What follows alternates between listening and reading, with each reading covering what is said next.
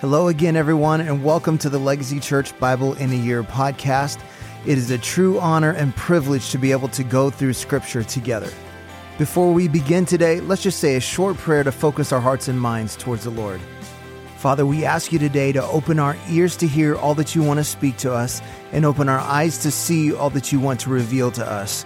We know that there is life-giving, transforming power in Scripture, so we surrender to your Holy Spirit now as we listen to your word. In Jesus' name, amen. Today is day 9, Job chapter 21. Then Job answered and said, "Keep listening to my words, and let this be your comfort. Bear with me, and I will speak. And after I have spoken, mock on. As for me, is my complaint against man? Why should I not be impatient? Look at me, and be appalled, and lay your hand over your mouth. When I remember, I am dismayed, and shuddering seizes my flesh. Why do the wicked live, reach old age, and grow mighty in power? Their offspring are established in their presence, and their descendants before their eyes. Their houses are safe from fear, and no rod of God is upon them. Their bull breeds without fail, their cow calves and does not miscarry. They send out their little boys like a flock, and their children dance. They sing to the tambourine and the lyre, and rejoice to the sound of the pipe. They spend their days in prosperity, and in peace they go down to Sheol. They say to God, 'Depart from us. We do not desire the knowledge of your ways.' What is the Almighty that we should serve him? And what profit do we get if we pray to him? Behold, is not their prosperity in their hand? The counsel of the wicked is far from me. How often is it that the lamp of the wicked is put out, that their calamity comes upon them, that God distributes pain in his anger, that they are like straw before the wind, and like chaff that the storm carries away? You say, 'God stores up their iniquity for their children. Let him pay it out to them, that they may know it. Let their own eyes see their destruction, and let them drink of the wrath of the Almighty. For what do they care for their houses after them, when the number of their months is cut off? Will any teach God knowledge, seeing that he judges those who are on high? One dies in his full vigor, being wholly at ease and secure, his pails full of milk, and the marrow of his bones moist. Another dies in bitterness of soul, never having tasted of prosperity. They lie down alike in the dust, and the worms cover them. Behold, I know your thoughts and your schemes to wrong me. For you say, 'Where is the house of the prince? Where is the tent in which the wicked live? Have you not asked those who travel the roads? And do you not accept their testimony, that the evil man is spared in the day of calamity, that he is rescued in the day of wrath? Who declares his way to his face, and who repays him for what he has done? When he is carried to the grave, watch is kept over his tomb. The clods of the valley are sweet to him. All mankind follows after him, and those who go before him are innumerable. How then will you comfort me with empty nothings? There is nothing left of your answers but falsehood.'" Job chapter 22.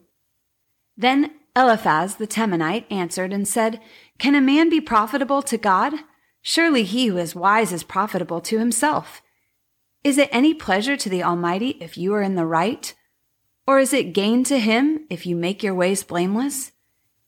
Is it for your fear of him that he reproves you or enters into judgment with you? Is not your evil abundant? There is no end to your iniquities. For you have exacted pledges of your brothers for nothing, and stripped the naked of their clothing. You have given no water to the weary to drink, and you have withheld bread from the hungry. The man with power possessed the land, and the favored man lived in it. You have sent widows away empty, and the arms of the fatherless were crushed.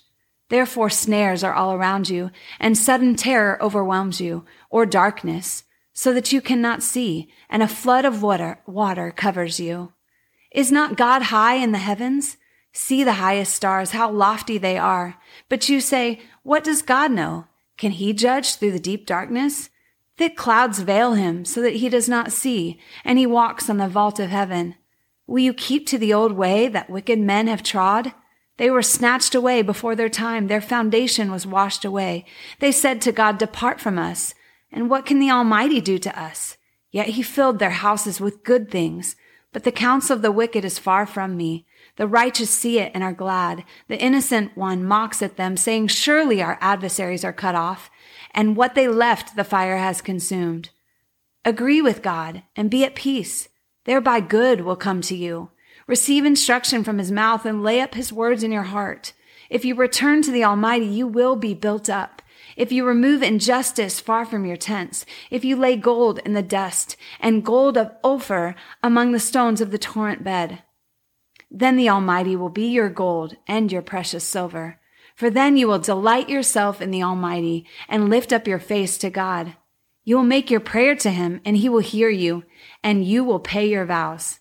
You will decide on a matter, and it will be established for you, and light will shine on you on your ways.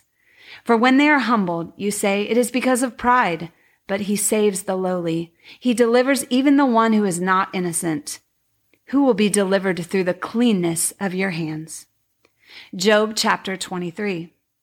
Then Job answered and said, Today also my complaint is bitter. My hand is heavy on account of my groaning.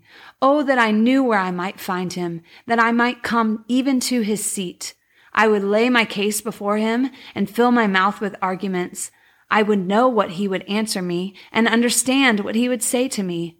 Would he contend with me in the greatness of his power? No, he would pay attention to me. There an upright man could argue with him, and I would be acquitted forever by my judge. Behold, I go forward, but he is not there, and backward, but I do not perceive him. On the left hand, when he is working, I do not behold him. He turns to the right hand, but I do not see him. But he knows the way that I take. When he has tried me, I shall come out as gold. My foot has held fast to his steps. I have kept his way and have not turned aside. I have not departed from the commandment on his lips. I have treasured the words of his mouth more than my portion of food. But he is unchangeable, and who can turn him back? What he desires, that he does.